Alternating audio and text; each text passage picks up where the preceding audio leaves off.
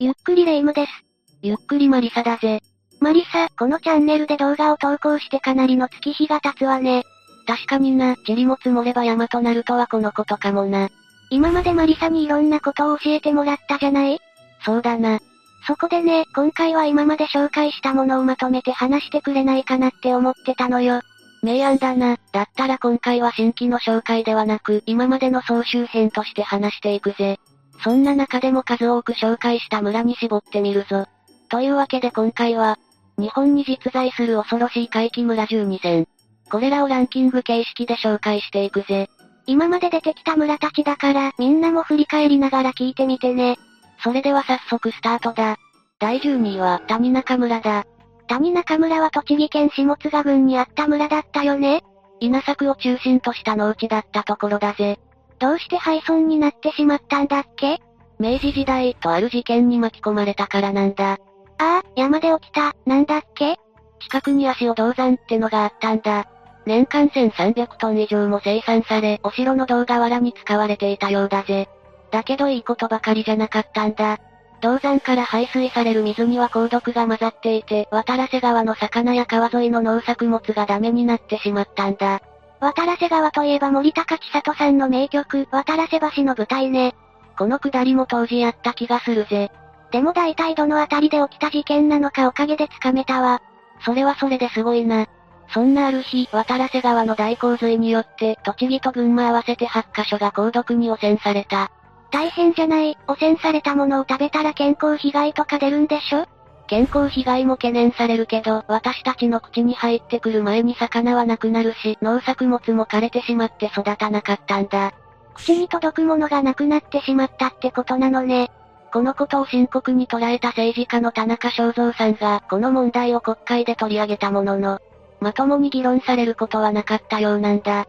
ひどいわね。農家の人とかたまったものじゃないわ。さらにその数年後、またもや大洪水が起きて被害は利根川まで及んだ。そうなると農民たちの間で足尾銅山を止めようという運動が起きるようになったんだ。それで乱闘が起こったんだっけ？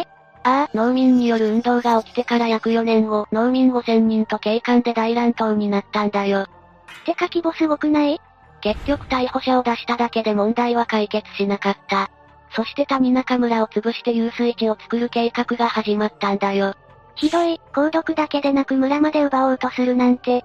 田中正造さんは最後まで村人たちと抗議を続けたんだけど、それも虚しく、谷中村は1907年に最後に残っていた16戸を強制的に壊し、廃村となった。村人の気持ちなんてあったもんじゃないわね。この谷中村跡地の渡良瀬遊水地付近では幽霊が出るなんて噂もあるぜ。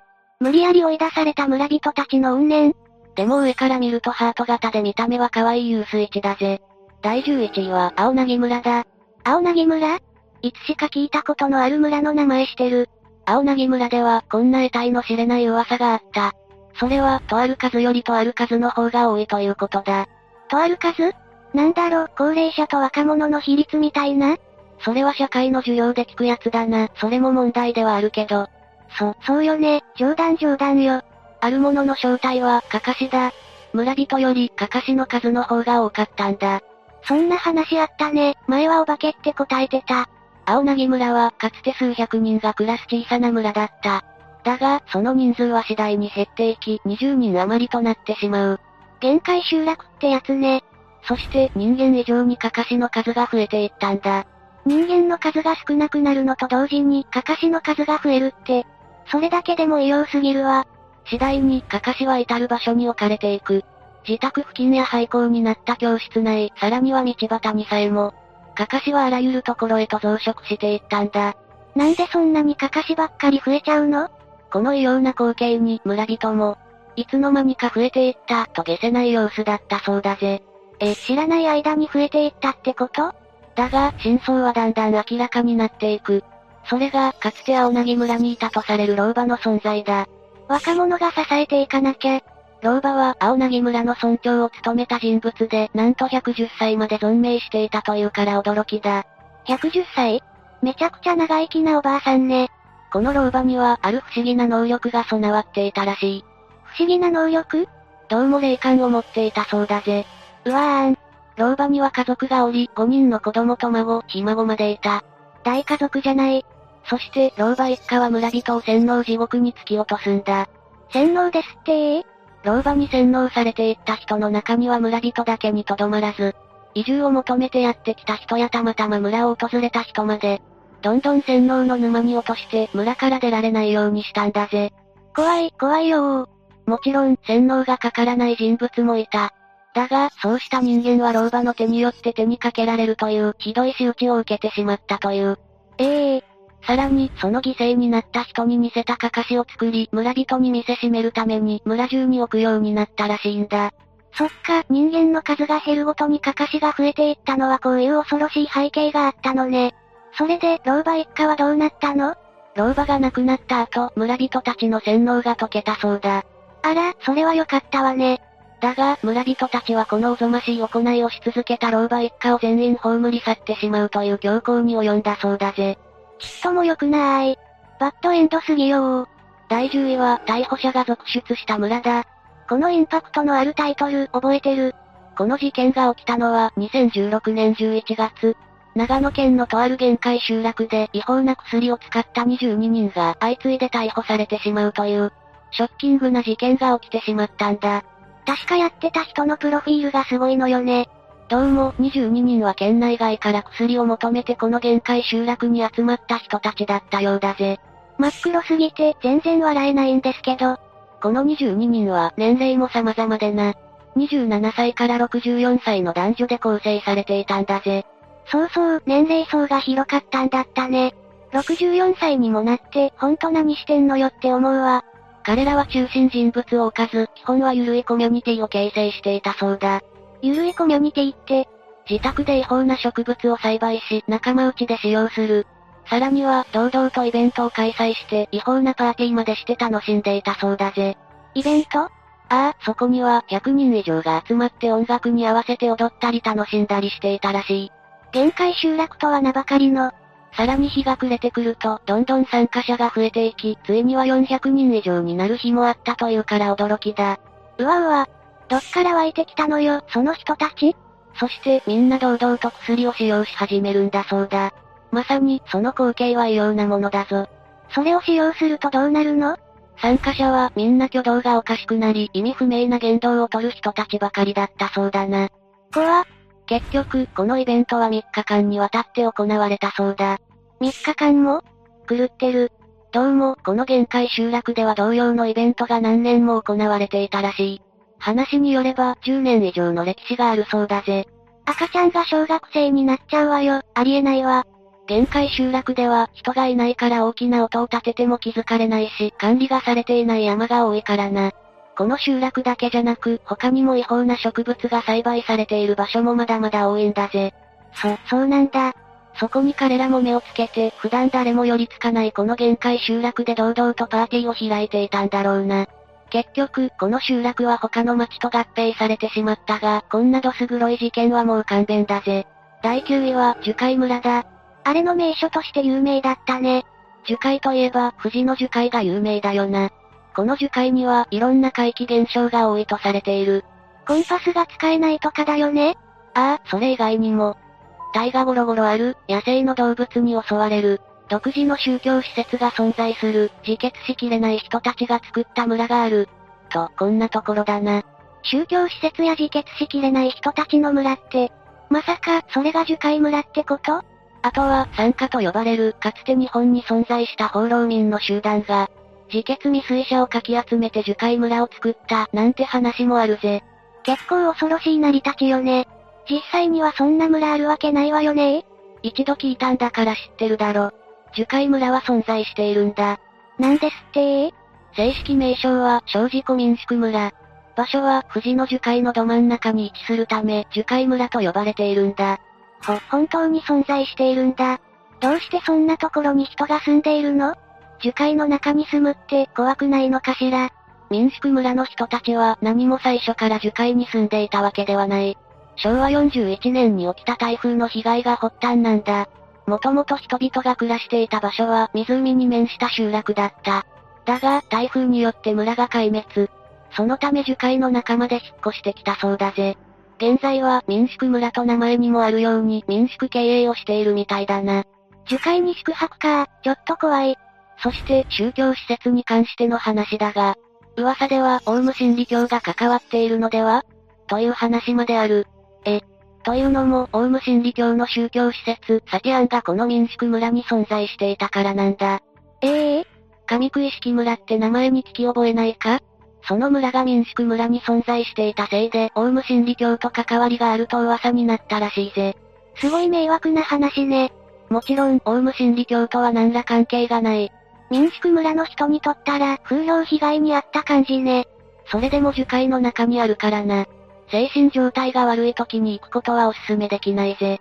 気落ちしている時に行ったら樹海の渦に吸い込まれそう。第8位は徳山村だ。徳山村は岐阜県揖斐郡にあったんだ。廃村になってしまったのよね。1500人ほどが生活をしていたんだけど、1987年に廃村となり、今は徳山ダムに埋まってしまっているぜ。ダムになったとこもあれば、ならないで廃村になるところもあるんだったね。ちなみに徳山ダムの貯水量は日本一なんだぜ。そんなに大きなダムなの？見るとその貯水量に圧倒されるらしいぜ。そんな徳山村は日暮らしの泣く頃にの舞台になったと言われているぜ。可愛いキャラデザインに反して恐ろしい作品なんだよね。日南沢には全ての住民が発症している日南沢症候群という風土病があるんだ。日南沢のみに蔓延している寄生虫が原因で発症し、村から離れるとさらに症状が悪化するんだよ。じゃあ村から離れられないじゃない。可愛らしいイラストとは反し、割とエグい内容から人気になったんだ。そんな日南沢のモデルが徳山村と言われているぜ。ダム建設で湖の底に沈み村がなくなるという設定が作中に出てくるからな。ねえ、ダムの底で村はどんな風になっているんだっけ？民家の一部や徳山小学校の校舎はそのまま残った状態で貯水が始まったんだ。だから水を抜いたらそのままの形で浮かび上がってくるかもしれないぜ。それってちょっと怖いかも。だからなのか今でも徳山村に関する根強い噂があるんだ。知らない番号から電話がかかってきたから誰なのか調べてみたら、沈んだはずのダムの中から発信されていたんだとか。そんなことある？まあ電話番号は転局もできるし、ダムからかかってきたわけじゃないかもしれないけど、ダム建設は土木作業の中でも困難だと言われているんだ。建設時に事故が起きたとかの可能性もなくはないよな。他にも肝試しで徳山ダムあたりに行った若者が妙な音を聞いて怯えて家に帰ったら、まだ起きていたお母さんに、こんな時間に女の子連れてきちゃダメでしょ、なんて言われたって話もあるぜ。もちろん女の子なんてのは、肝試しに行ったのは男4人だったからな。誰がついてきちゃったのかしら？取り残されてしまった人の霊なのだろうか。続いて第7位は杉沢村だ。映画になってたね、樹海村もそうだけど。でも、どんな村なのかはよく知らないわ。杉沢村といえば、かつて青森県に存在した村だという話がある。どうやら昭和の初め頃、一人の男が発狂して、住民全員を斧で手にかけるという事件が起こったそうだ。その後男は自ら命を絶った。杉沢村から人が全て消えてしまったことになる。住民全員の命を奪うなんて。当時の自治体は、この事件を表沙汰にしたくなく、村自体を廃村にして隣の村に編入させるという措置を取ったそうだぜ。いわくつきの村ってことね。もちろん杉沢村は地図や公的文書からもその名が消え、幻の村として現在でも語り継がれているというわけだ。幻ってことは諸説ありみたいな？噂では杉沢村までの行き方というのがあるらしい。説によると杉沢村への道中には、ここから先へ立ち入る者命の保証なしという看板があるそうだ。うわぁ、命の保証がないってかなりヤバいところってこと？村の入り口には朽ち果てた鳥居とまるでドクロのような石が置かれている。絶対に何か出る気配。さらに村の奥には当時のまま廃墟が残っており、中を見ると血痕が生々しく残っているそうだ。怖いよ。もし杉沢村に入ることができた人がいても、その人は生きて帰ることができない。万が一脱出できても、精神を病んで数日後には行方をくらます、なんて言われている。このような恐ろしい話が広まるようになったのは、1953年に起きた、青森県新和村リンゴ農家一家8人、人事件という実際の事件が関係しているらしい。家族をみんな、死にした事件なんだが、杉沢村の伝説は、この事件がモデルになったのでは？なんて話もあるんだぜ。小さな村でもそんな大きな事件が起きるのね。やがてマスコミも、この曰く付きの杉沢村を取り上げるようになっていく。以前、アンビリバボーでも杉沢村が特集されたことがあったんだぜ。アンビリバボー、攻めるわね。番組では、杉沢村がどこにあるのかを調査している。残念ながら、杉沢という地名は見つけたものの、肝心の杉沢村にはたどり着けなかったようだ。見つからないなんて、ますます気になる。ここまで探しても見つからないことから、時空の歪みによって消えたり出現したりする村として認知され始めるようになったんだ。そうなると、本当に存在しているのも疑問ね。伝説だと思われ始めていた杉沢村だったが、こんな証言を得ることができた。とあるメディアが、杉沢村を知っているという人に出会ったんだ。杉沢村は実在していたが、人事件は起こっていないこと。人が立て続けにいなくなったのは、ある流行り病が原因なことを証言しているんだ。じゃあ、やっぱり村はあったんだ。病によって次々亡くなっていく人たちを周囲の人が不吉な村と恐れたことで、だんだん村から人がいなくなったということらしい。何にせよ、曰く付きの村であることには変わりないみたいね。第6位は、犬鳴村だ。これも映画化されたやつだね。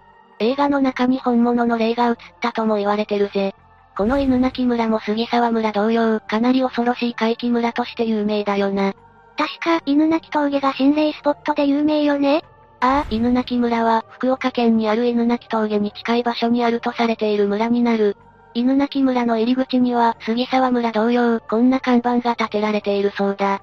この先、日本国憲法通用せず。いやあ、何が起きても責任取れないってことよね。そして犬鳴村に入ると、ボロボロ状態のセダンがなぜか放置されていたり、ある家には、何人もの残された遺体が積み重なるようにあるんだそうだ。セダン、映画にも出てた。村に通じる道は一本だけあるらしいが、その道にはいろんな罠が設置されている。罠？侵入者が出ると、縄に備え付けられた缶が鳴り響くようになっているから、すぐわかるらしいぜ。やっぱり村に入っちゃダメなの？犬鳴村には人間が住んでいると言われている。もし彼らに見つかれば、外部からの侵入者とみなされてしまうんだ。じゃあ何人もの遺体って、ああ、侵入者の慣れの果て、ってところかな。あわわわわわ。犬鳴村の恐ろしいところは、杉沢村のような目に見えない何かではなく、生きた人間に命を奪われるという部分にある。言葉も通じないそうだから命乞いしても無駄だぜ。その人たちは何者なの？犬鳴村というのは伝染病で隔離されていた人たちの集まりだとか、差別に苦しんだ人たちが外部から閉ざした村だと言われているが、本当のところは謎だ。それが本当ならなんだか悲しい話ね。さっきの杉沢村には怖い事件がモデルになっていたって言ってたけど、まさか犬鳴村にもそんな事件があったりして。さっき霊夢が言った犬鳴峠だが、ここには今は使われていない旧犬鳴トンネルというトンネルが存在していたんだ。トンネル、嫌な予感。かつて旧犬鳴トンネルでは恐ろしい事件が発生している。1988年に、よく覚えているじゃないか。1988年に少年5人組がある男性行員から車を奪おうとして逃げられたことに逆上して、男性を拉致後、ガソリンをかけて命を奪うという残酷な事件があったんだ。恐ろしすぎる、人間のすることじゃないわよ。この事件以降、犬鳴峠は恐ろしい心霊スポットとして世間に名を馳せるようになり、犬鳴村の伝説も広まっていったんだろうな。実際に犬鳴峠という名前があるんだから、犬鳴村も実在していそう。もし運悪く入ってしまったら、犬鳴村に潜む正体不明の人たちに気をつけてほしい。生きた人間に追いかけられるなんて絶望しかないわね。次は第5位、牛首村だ。これも映画3連単ね。映画でも話題になった牛首村だが、映画のロケではあの壺の高専を舞台にしているそうだな。壺の高専も心霊スポットで有名な場所よね。実際に牛首村があったとされている場所は石川県の白峰村がそうらしい。実在しているのが恐ろしいとこね。白峰村自体も白山市と名前を変えているそうだが、白峰村自体には曰く話は聞こえてこない。だけど、そもそも牛首って名前が怖すぎるわよね。牛首はもともと五頭十二神将という神を祀っていたとされ、そこから牛首という名前になったそうだ。しかし、牛首にはかなり恐ろしい言い伝えがあるんだ。少しずつ頭の中で記憶が蘇ってきた。牛首には恐ろしい階段が存在しているそうなんだが、もしこの話を聞いてしまうと恐怖で震えが収まらず3日も生きていることができないそうだ。やだー、でも私生きてるー。そのため怪談の作者はあまりにも多い謝を供養するとともに、二度と怪談話をしないように封印したそうだぜ。マリサは封印しないんだね。このような幻の伝承と語り継がれている牛首だが、最も恐ろしいのは実在する牛首トンネルだろうな。牛首トンネルのある津幡町も牛首村に関係していると言われているんだ。トンネルは心霊と親和性高すぎるのよ。この牛首トンネルは北陸地方でも最もヤバいとされている心霊スポットになっている。怪奇現象でよく言われているのは、トンネルにある地蔵が血の涙を流している、老婆の霊が浮遊している、深夜トンネル内で葬列を見た、などこれ以上にもたくさんあるんだそうだ。これは相当ヤバい心霊スポットよ。まずトンネルの地蔵だが、地蔵というのは一般的に入り口付近に建てられていることが多い。だが、この牛首トンネルではトンネルの中に設置されているんだ。これは地上が重なって移動したものだとされているが、この地蔵は誰かに破壊されたり落書きされたりして首がなくなる状態までになったそうだぜ。罰当たりな行為をする人がいるのね。現在ある地蔵は4代目らしいぞ。そして老婆の霊だ。牛首トンネルでは老婆の霊がさまよっているらしい。なんでもトンネルに入れば老婆の霊に追いかけられるそうなんだ。いやー怖すぎるよ。さらに車の中にまで入ってこられた人もいるんだぜ。その老婆はトンネルで何かあったのかしら？牛首トンネルで囁かれているのはある事件が起きたことになっている。おおよそ40年前、犯罪を犯した男性が焼身死したとか、その男性の母親がトンネルで亡くなったなど噂になっているんだ。じゃあ男性の母親がその老婆？わからない。一部の情報では事件自体が起きた形跡が見られていないそうだ。単なる噂だとしても実際に老婆の霊に遭遇している人がいるからな。そして深夜の葬列だが、これも実際に夜トンネルに来た男性2人組が目撃しているんだ。葬列ってことはお化けがたくさんいるってことよね。その葬列の後ろにはさっき話した老婆がいたり、落ち武者の霊までいたりするんだそうだ。老婆をよく見ると手には生首を抱えているらしいぜ。いやー、他にも牛首トンネルには様々な怪奇現象が目撃されている。噂だと信じたいが、こうも多くの心霊体験を聞いていると呪われたスポットだということは間違いないだろう。牛首村をこれ以上知ってしまうと危険な感じがする。ああ、タブー極まりない村なのかもしれないぜ。次は第4位、福田村だ。福田村。この村ではある事件が起きたんだ。事件が起きたのは1923年に起きた関東大震災直後なんだ。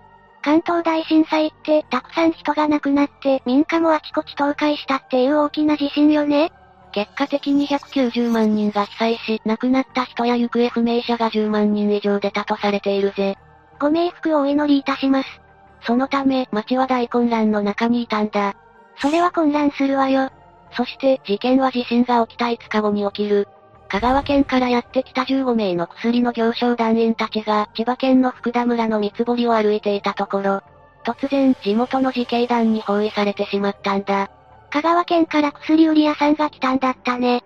ああ、彼らは関東大震災で被災した人たちのためにせいろがんや頭痛薬といった薬を売る行商人だったんだ。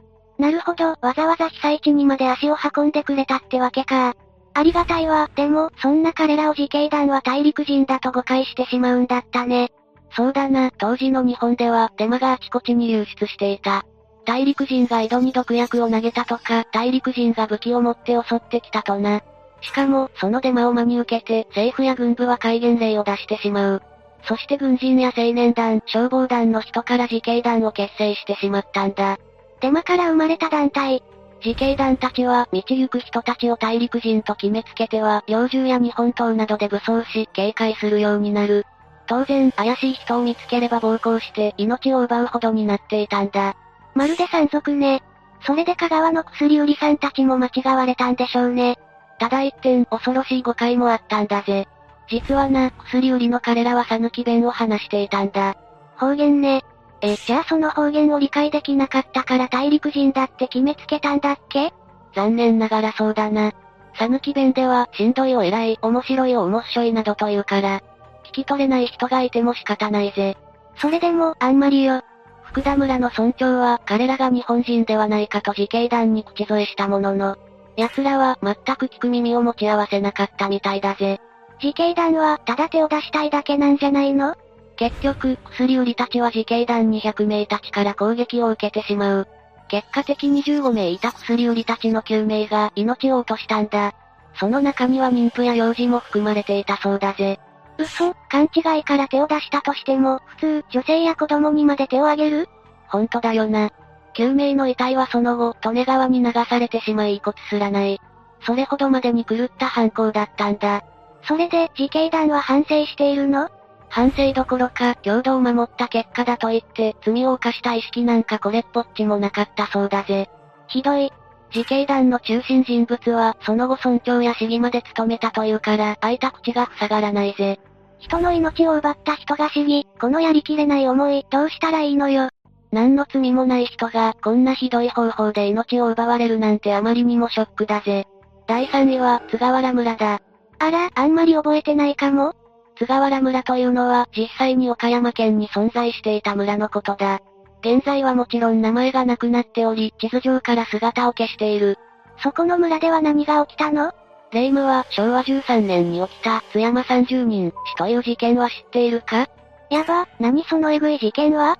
当時22歳の T という男がわずか2時間の間に日本刀や猟銃を用いて村人30人の命を奪い、T 自身も猟銃で自らの命を絶ったという史上稀に見る殺人事件のことだ。2時間で30人も。この事件はあの八墓村のモデルにされたことでも有名だ。そんな猟奇的な事件が起きたわずか5キロ圏内にこの津川原村が存在していたんだ。存在していたと言っても名前を変えただけで集落は未だ存在しているぞ。さっきまで話してくれた村とは違って村として機能しているってことね。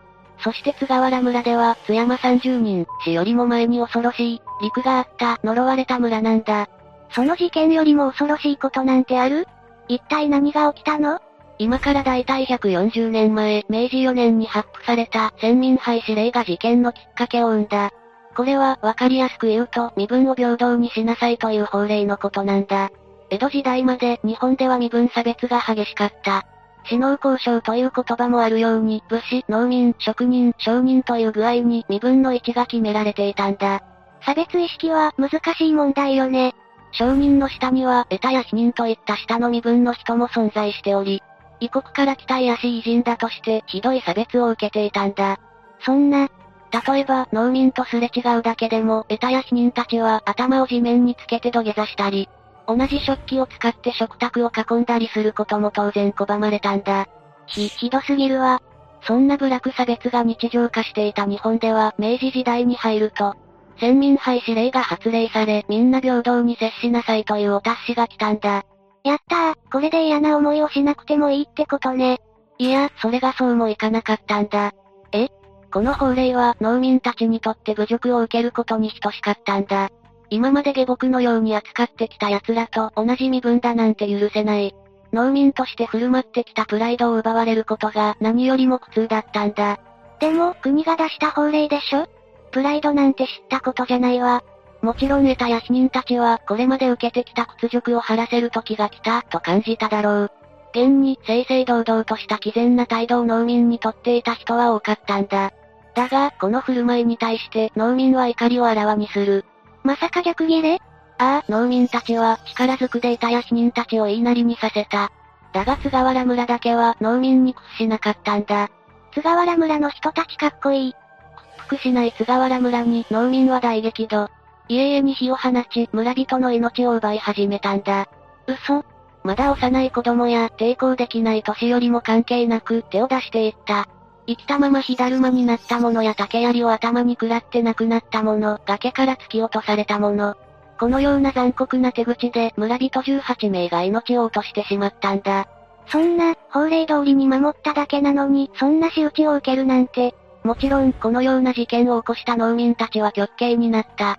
だが、あまりにも無念な亡くなり方をした津川原村の人たちは、決して成仏などできないだろう。悔しいわね。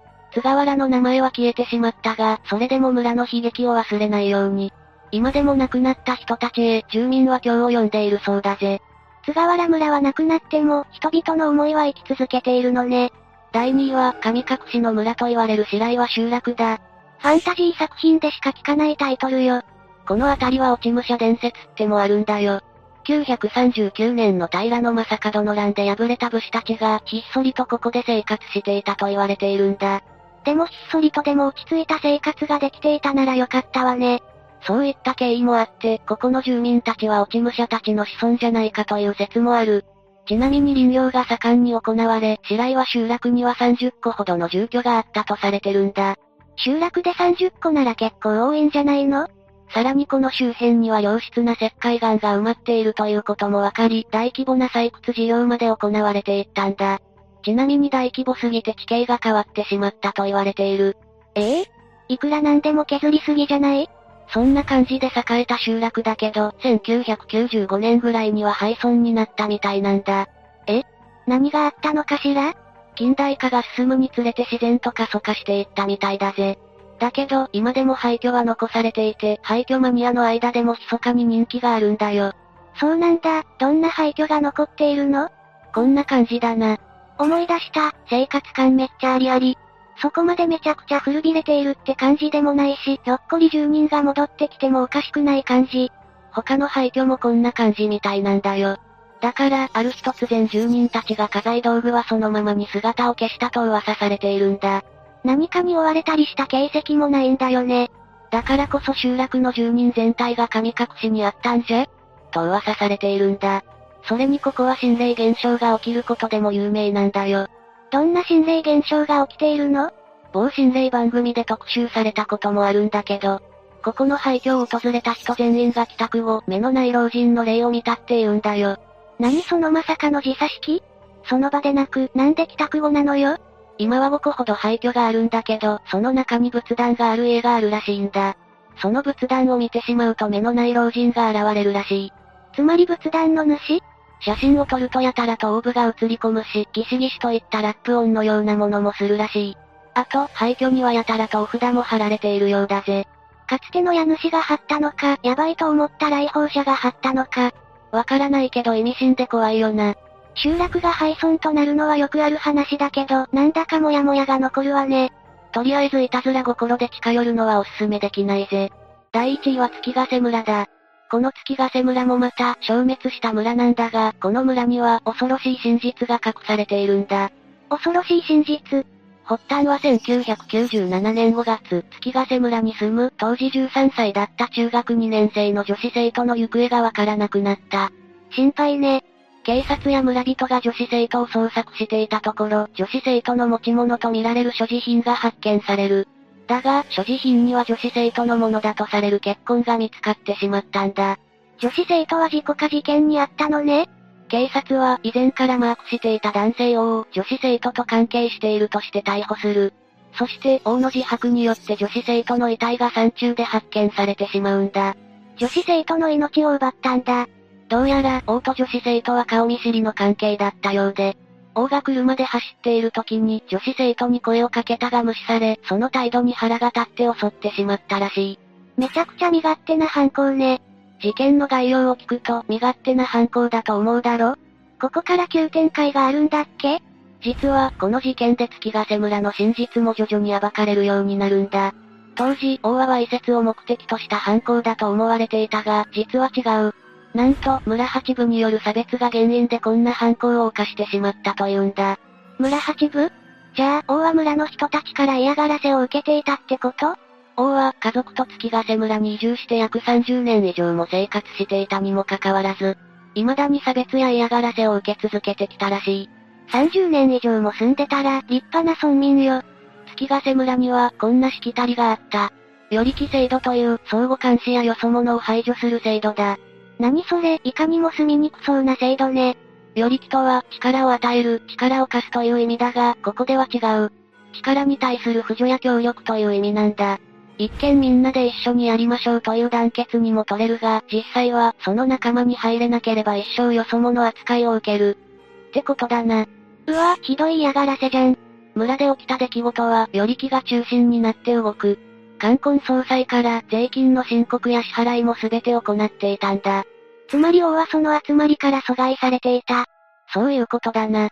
もともと家庭環境が貧しかった王だったが、被害に遭った女子生徒の祖父の口利きで家賃1万円のボロ屋に住まわせてもらっていたらしい。王の家は下水道敷設の金も支払えないことからトイレがなかったそうだぜ。胸が痛むわ。そんな貧しい生活を子供の頃から送ってきた王は差別や嫌がらせを受けてきたことで心はすさんでいく一方だったんだ。ひどい仕打ちをされたのには同情に値するけど、やっぱり人の命を奪うのはダメよ。その通りだぜ。逮捕された王はその後無期懲役が確定する。しかし2001年9月4日、王は収監されていた刑務所内で自ら命を絶ってしまったんだ。王が命を絶ったその日は被害女子生徒の月命日だったそうだぜ。王は罪の意識からそうなったのかしら。貧困や差別が情状酌量に認定されなかったそうだが、果たして適切な判決だったのかは疑問が残るな。少なからず影響しているのは間違いないものね。というわけで今回はここまでだな。怖い話を復習してしまったから長期記憶されちゃうよ。予習復習は大事だから次回の予習でもするか？また今度で。それでは今回はここまでにしよう。みんなの過去の動画で印象に残っている話も聞かせてね。ぜひコメント欄に書いてくれよな。それでは最後までご視聴ありがとうございました。